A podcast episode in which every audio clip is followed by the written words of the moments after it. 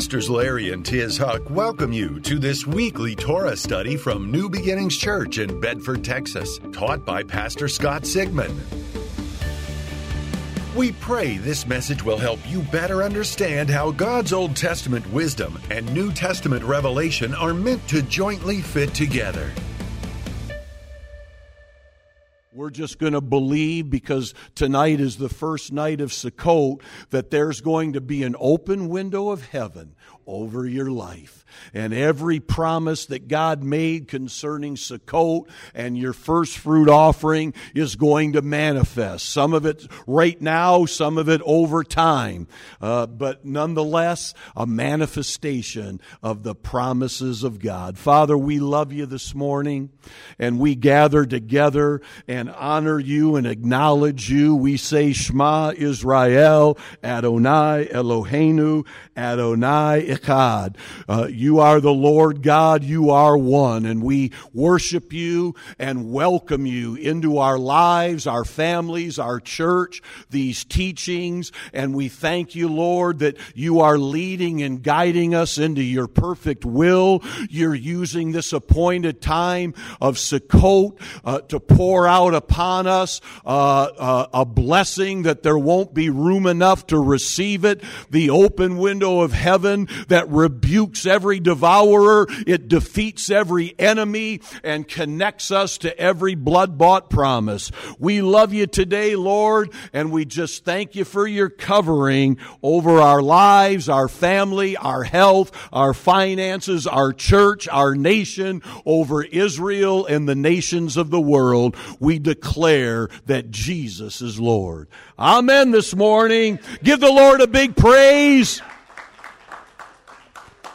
Before we uh, get into uh, our study today, just a paid Christian uh, announcement and promotion. This Wednesday night, uh, we'll continue our series on the American heritage, the founding fathers. We had a great time last Wednesday night, and uh, we're going to continue on with covering David Barton material, and uh, we appreciate you coming or joining us via Zoom. Amen. Well, happy Feast of Tabernacles that begins tonight. Uh, thank you for coming to the Torah study this morning. Uh, I'm Pastor Scott, and we, uh, my wife is teaching in Fit for Life today. So God bless her, and uh, we're both actually teaching on Sukkot. I said, "Well, honey, don't you want just to let me teach on it?" No, no, I got my own word. I'm going to teach. Oh, go, you go, girl. So, yeah, what uh, we're always trying to do uh, in Torah study is take Old Testament wisdom and uh, understand, try to understand how it relates to uh, and connects to our New Testament revelation. Jesus didn't come to abolish the Old Testament. He came to tell us how to live all the commandments, all the principles of God at the highest possible levels. Yeah, he brought new revelation, but he didn't disqualify all the Old Testament wisdom. Uh, so there needs to be a, uh, uh, an attitude that there's a continuation from Genesis, Exodus, Leviticus, Numbers into Matthew, Mark, Luke, and John. A continuation, not a termination. And so that's what makes New Beginnings unique, what makes Pastor and Tiz unique. And in today's Torah study, we're, we're in Torah portion number 53 in Deuteronomy 32. Uh, it's called Haazinu.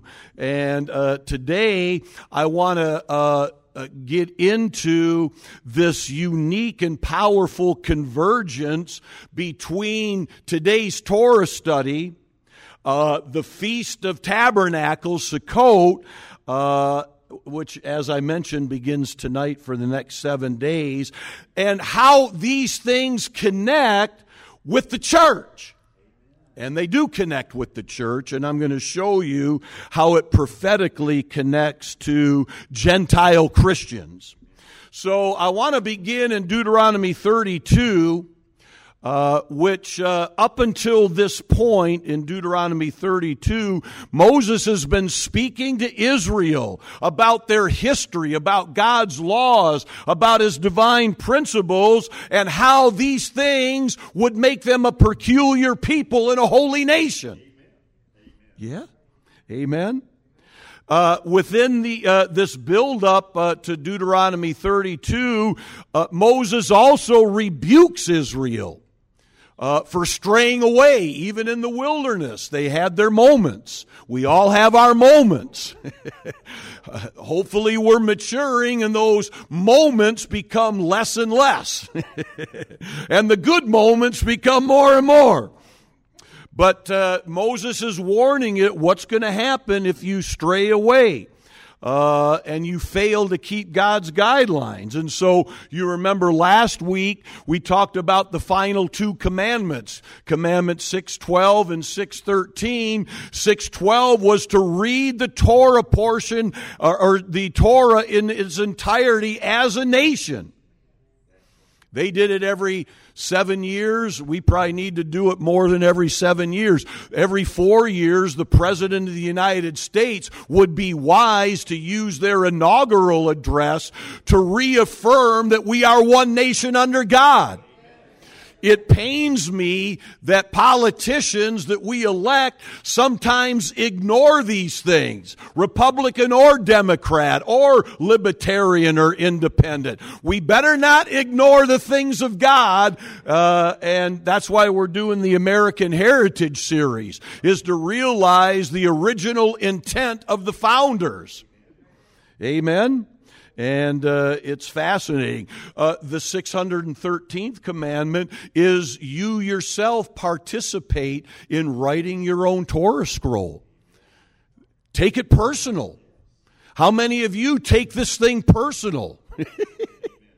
Yeah, I mean, that's what Christianity is meant to be, where we take the things of God personal. It's not like, what, what don't I have to do? Wrong question. Why do, why do people listen to preachers that tell them, don't worry about doing anything? No, you need to worry about doing some things if you want to hear, well done, thou good and faithful servant. What's the key word there? You did something. When it's all said and done, there's usually more said than done. Don't be that guy. And so, if Israel no longer will be one nation under God, uh, it's uh, oops, right? That's a that's a bad thing. And so uh, Moses, once he shares this 613th commandment, participate in writing your own Torah scroll, he breaks into a song. And that's what Deuteronomy 32 is all about the song of Moses. And uh, uh, we can't take time to get into that today, but you read it for yourself. It's beautifully written and uh, it will bless you. But uh, what about this song? This song uh, is Jewish history in musical form. It's like a musical that God uh, uh, and Moses put Jewish history and their future to music. Uh, and obviously, it exalts the Lord for all he's done. It warns Israel, as we've talked about. Uh, and uh, it, it points us to this idea uh, that as long as you and I are following God's divine principles, we're going to win. Who likes to win? Who likes to lose? Losing, no one likes to lose. Well, there's a pathway and a way to do that, and this is what we're talking about today. So I was reading uh, one of my uh, favorite rabbis, the late great Jonathan Sacks, and he he pointed out that there were 10 songs at key moments in Israel's history. And I won't uh, uh, get into all of those right now, but you can look on his website, The Spirituality of Song, and see all the 10 songs. But the 10th song that he says has not been sung yet is the Song of the Messiah. And when I when I read that, uh, I got to think. Now, where have I seen the song of the Messiah? And it turns out that the song of the Messiah is in the Bible. It just happens to be in the New Testament, not in the Hebrew Bible, but in Revelation 15. And if you turn over to Revelation 15, I'll read some of this in Revelation 15 2. Uh, this is the song of the Messiah. Uh, and it begins to connect some of the dots of the Torah and Sukkot and what all of that has to do prophetically with Gentile Christians. And uh, John, the Revelator, says in verse 2 I saw something like a sea of glass mingled with fire, and those who have the victory over the beast over his image, over his mark, over the number of his name. They're standing on the, on a sea of glass with harps of God. And in verse three, they sing the song of Moses, the servant of God, and the song of the Lamb, the song of the Messiah and then it goes on from there. For the sake of time, we won't read the rest of it, but if you would, just read it on your own. But did you catch what's going on in heaven? The saints of God, which are in uh, uh, uh numbered like the sands, the, the, the kernels of the grains of sand on a, the seashore, uh, drops in the ocean, they're singing in heaven. And they're singing two songs the song of Moses and the song of the Lamb. Now this happens not before the rapture, but after. This is, the rapture's happened. And there's Old Testament saints and New Testament saints that have come together in unison to make this grand choir in front of the throne of God singing the song of Moses and the song of the Messiah. So the Messiah and Moses are both being honored in heaven. Chew on that, replacement theologist. it's an eye opening experience for Christians to realize the Old Testament saints are in heaven and they're singing Moses' song. The song that we're just studying this week in Deuteronomy 32. And it's eye opening as well because many in the church still believe that Moses, the Jews, and Israel have been rejected and replaced. And yet here in Revelation, we see, uh uh-uh, uh, that ain't the case. Amen. And so this begins to connect the dots between the Torah, Deuteronomy 32, the Song of Moses, and I'll get in just a minute how it connects to the Feast of Tabernacles.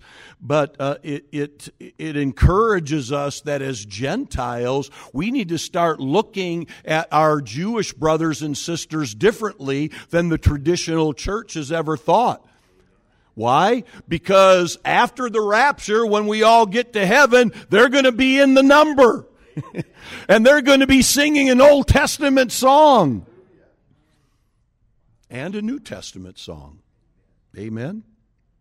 So uh, I'm studying all of this, and I get Rabbi Joseph Shulam's uh, uh, weekly emails and uh, their Torah studies. And uh, he's a dear friend. He's a believer in Yeshua. He has a synagogue in Israel. Uh, and the teaching uh, that he sent out this week on Deuteronomy 32, Haazinu, uh, he teaches, and I was just fascinated by this, uh, that Deuteronomy 32 contains the basis for Paul's mission as the apostle to the Gentiles.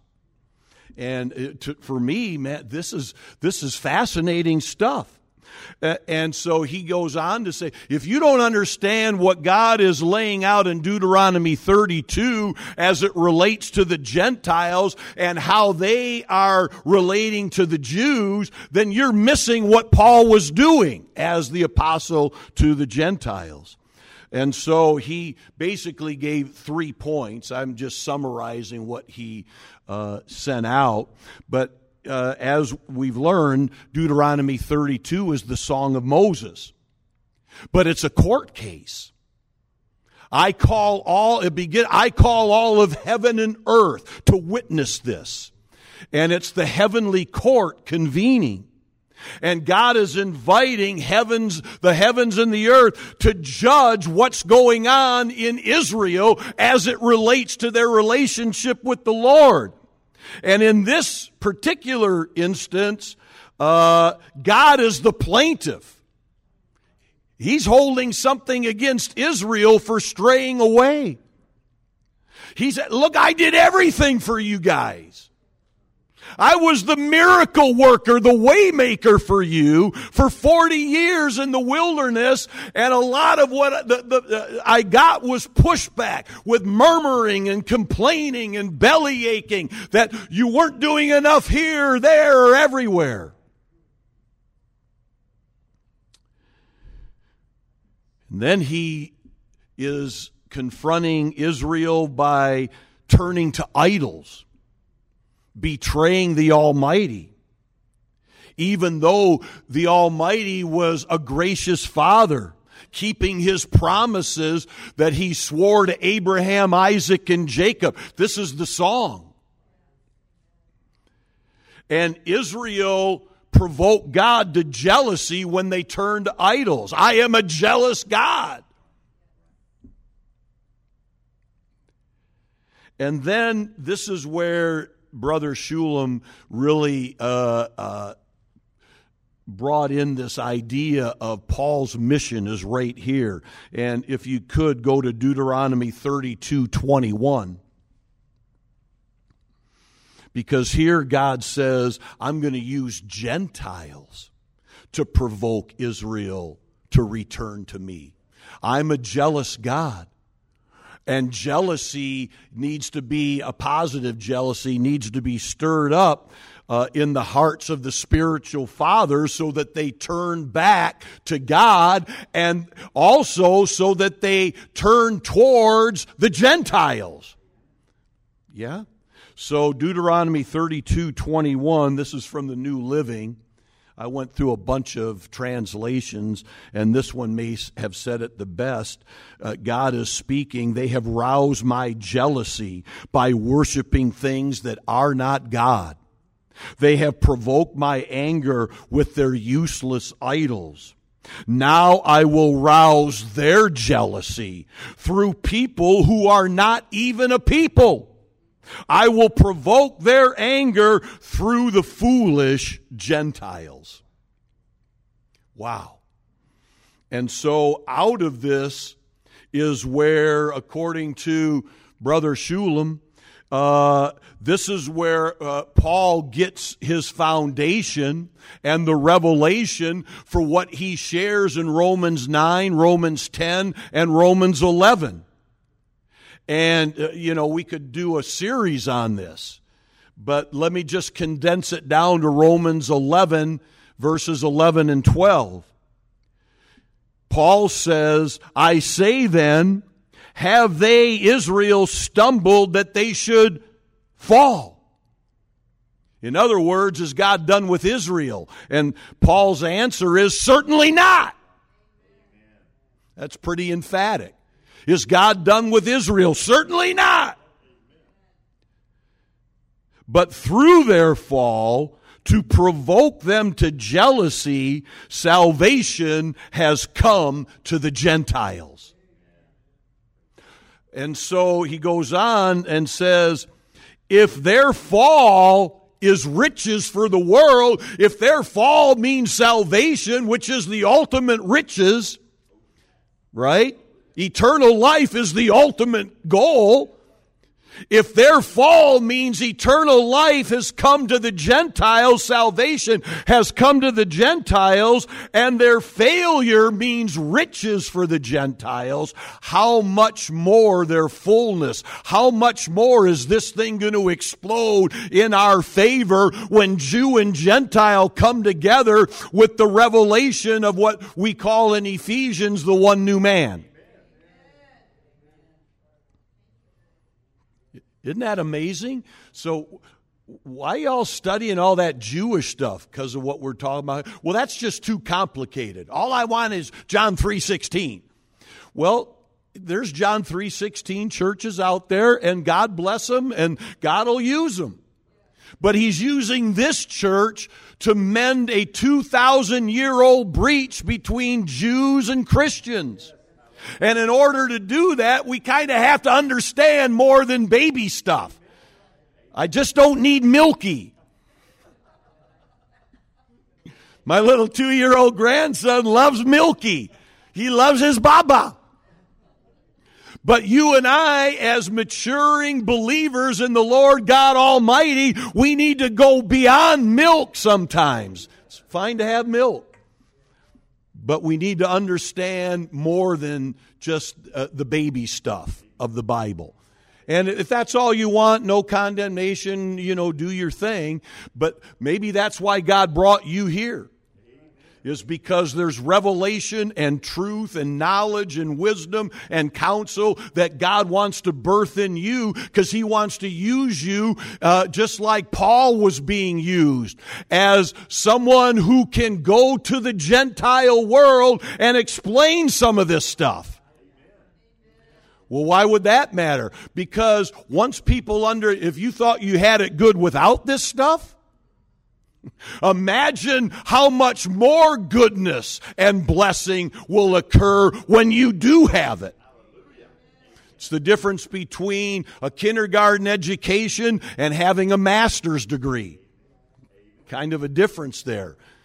You would expect the person with the master's degree to be able to accomplish quite a bit more than if all you had was a, uh, first grade education. So uh, Paul Paul says, uh, or he's explaining prophetically what the Gentile role is in all of this. You're not you're not your own religion. You've been grafted in. You're Judeo Christians, the wild olive branch that's been grafted in to the root. Abraham, Isaac, and Jacob, and Moses, and Elijah, and all the Old Testament saints. Then the Lord prophesies the final outcome as Moses is singing this song in Deuteronomy 32 in, in verse 43. This is from the Amplified. It says, and God, this is a prophecy. This hasn't happened yet. This is going to happen. Rejoice, O nations, with his people, with Israel. For he will avenge the blood of his servants and will render vengeance on his adversaries and will atone for his land and his people. So this scripture is pointing us uh, to events that happened during the Great Tribulation. The, the Great Tribulation isn't the devil and the Antichrist accomplishing their will. They think they're setting up a one world government, one world economic, and but it, technically, what's happening is God, who owns it all, is enacting a great jubilee. And what the devil had under his control, and we've been battling back and forth through the millenniums, uh, wrestling with powers and principalities. At the end of the day, at the end of the age, it's God saying, it's a jubilee. This all reverts back to me. And they're the enemy struggling to give it up. Just like there's sometimes a struggle in your own life to uh, access and activate certain blessings of God because there's an adversary who's resisting, Who's blocking the blessing? How come I can't get a breakthrough here, there, or wherever? Because even though every promise of the Bible is yes and amen to you that believe, there's still a lion going about seeking whom he may devour. And once you realize we battle not against flesh and blood, but against powers and principalities, all of a sudden you're rebuking the right things. And your spiritual warfare is aimed at the right spots. And in this case, where uh, God uh, renders this final judgment just before we go into the thousand year reign of Christ, the Sabbath millennium. This is at the Battle of Armageddon when what we see in Deuteronomy 32 43 happens. The Battle of Armageddon, just part of the second coming. Uh, this is, represents the Day of Atonement. I will atone for his land and his people. A reference to Yom Kippur, the Day of Atonement. And it relates exactly to what we just read in Revelation 15 with the Old Testament, New Testament saints rejoicing together, singing the redemptive song of Moses and the redemptive song of the Messiah. Jews and Christians singing together in heaven that's our future. That's our destiny. And that's a big part of our mission. So, so, the Jews always ask, Pastor, are you trying to convert us? And he answers what Paul says. No, I'm, my mission is to the Gentiles. I'm the apostle to the church. I'm trying to turn the church away from replacement theology and traditional doctrines that drive a wedge between Christians and Jews. And I'm trying to fulfill this type of prophetic word, this type of prophetic work to tear down walls of division so that the Messiah can come. Not a bad mission. And you're here because you're part of the mission, right? So, God will bring Israel back to the land. They're going to be redeemed and never removed again. Whatever exile and rejection happened to Israel isn't final. If God said to you and I, I'll never leave you or forsake you, if, if God said to New Testament believers that nothing can separate you from the love of God, then what's true for you is true for Israel. So why do we think they've been abolished? Yeah? So, one of the great prophecies uh, that's just now being fulfilled, and others uh, are participating in this, including Joseph Shulam, who, who we uh, mentioned, but many ministries. I'm just very happy that I'm in a ministry that's a part of that. In fact, I got a text from Israel early this morning from Josh Reinstein, uh, the founder and director of the Israel Allies Foundation and the Israel Allies Knesset Caucus. And uh, he he said, check this out. Pastor Larry is the number one is being recognized starting today as the number one Christian leader in the world that supports Israel. Praise be to God. That's pretty special.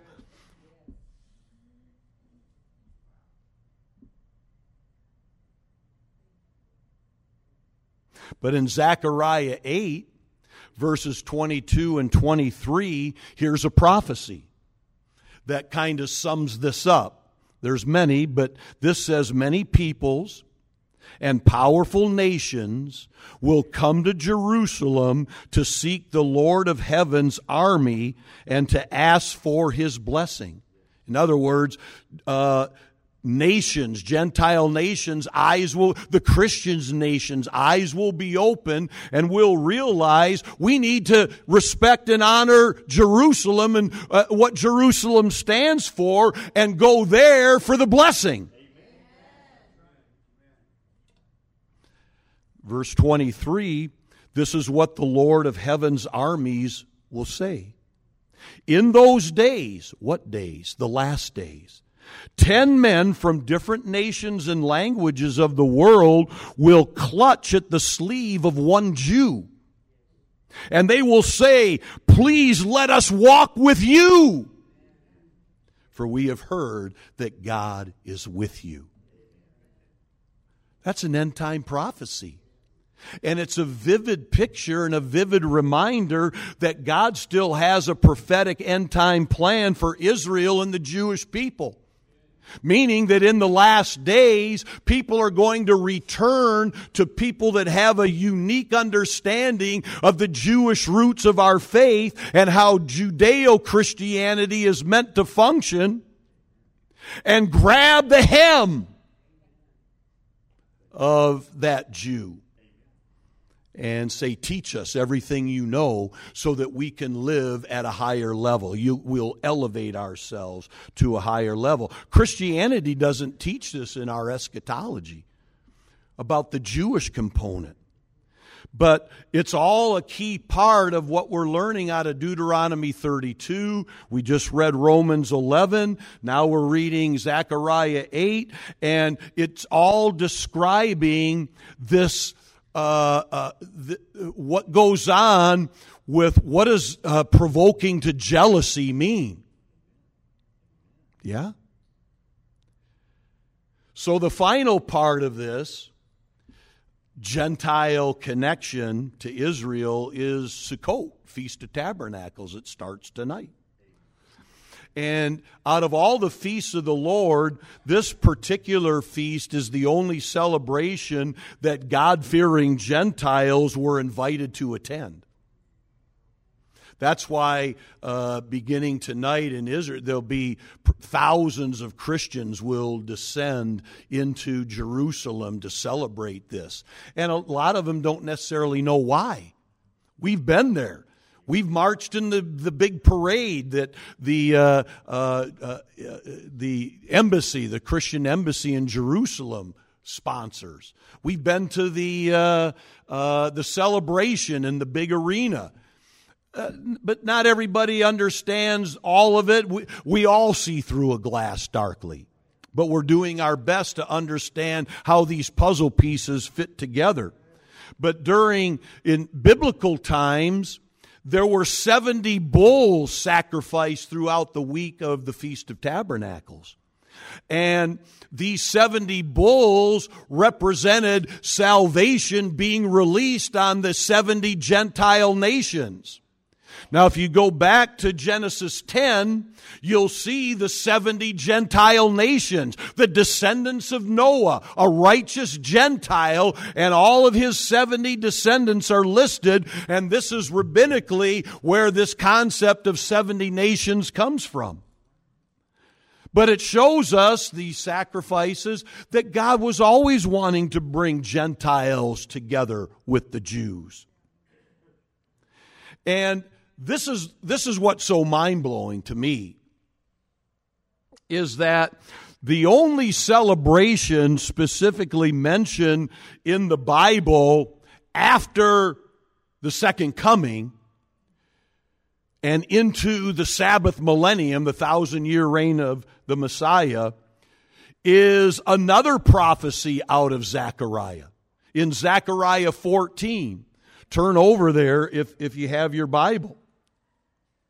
And this helps to connect some dots between the Song of Moses and Deuteronomy 32, uh, this uh, Feast of Tabernacles, and what all of this has to do with the how God wants to use the Gentiles to help bring Jews and Christians together. And in Zechariah 14, 16, it says, And it shall come to pass that everyone who is left of all the Gentile nations which came against Jerusalem shall go up from year to year to worship the King, the Lord of hosts, and to keep the what? Feast of Tabernacles. This is after Armageddon, all the nation. Do you know, Armageddon is fought over who owns Israel. Is it the West Bank? Does it belong to a separate group of people or does it belong to the descendants of Abraham, Isaac, and Jacob? Yeah. And then there's a big war fought over all of that. Yeah. Those that are left, Zechariah says, in, in the future, they're going to celebrate the Feast of Tabernacles. But in verse 17 it says, It shall be that whichever of the families of the earth do not come up to Jerusalem to worship the King, the Lord of hosts, on them there will be no rain. Yeah. So we're talking about Feast of Tabernacles. We're talking about Gentile nations in the millennium, after the rapture, after the second coming, after Armageddon, after the tribulation, after the devil is bound for a thousand years and thrown into the lake of fire, after the Messiah sets up his rule and reign in Jerusalem, after you and I have received our glorified bodies, after you and I have divine assignments on uh, uh, running and governing aspects of planet Earth. I thought I just got a harp on a cloud. No, you're coming back as the army of God with work to do. But to those that say, eh, ain't interested, no rain, no blessing, no life, no growth. Yeah. And then you would think after a thousand years of this that people would kind of get it. Hello, McFly, do you get it? Even after a thousand years, when the devil is released, he goes around to deceive the nations, the book of Revelation says, and many nations uh, at that time uh, side with the devil and try one last battle. Some say it's the battle of Gog and Magog, others they say it's different battles, but whatever, it's another type of Armageddon. And from that point on, after that, they're defeated in a twinkling of an eye, they're defeated. Then there's, we go into that period of the new heaven and new earth. So Sukkot is celebrating prophetically Jews and Gentiles coming together. And all nations are going to be required to keep the holiday by coming up to Jerusalem. Ever heard of every knee will bow, every tongue confess? That's what's happening in this prophecy. You will bow and confess that the Messiah is the Messiah. He's uh, Yeshua HaMashiach.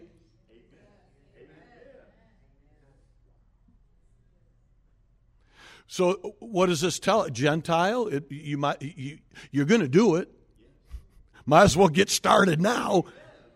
Why look for an opt out? Why look? Why, why be the one that's looking for a reason not to do something God says I'm doing? I don't know how that all plays on your personal resume when you go through the pearly gates. Uh, Scott, can you explain this here? You were out preaching against the Feast of Tabernacles and against Judeo Christian things, and all the while that was my embedded plan that was my master plan of salvation and redemption is to bring Jew and Gentile, and you were working against that?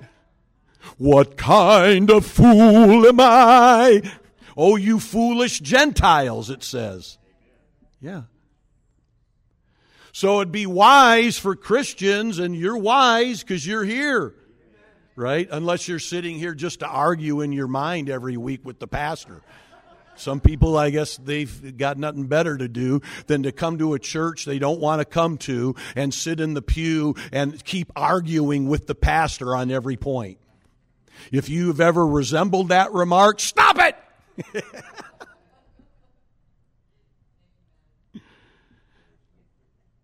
It'd be wise for everyone to begin to migrate back to the origins of our faith.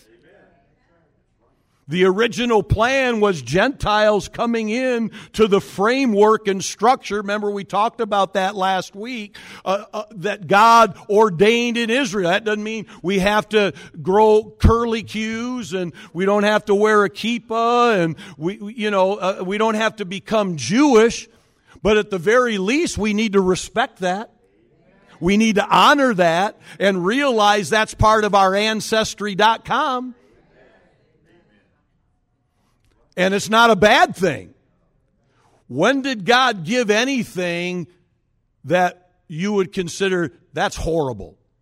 God, that's horrible that you set this commandment or that guideline or that standard into practice. How dare you, God? Yeah, we need to get beyond that, right?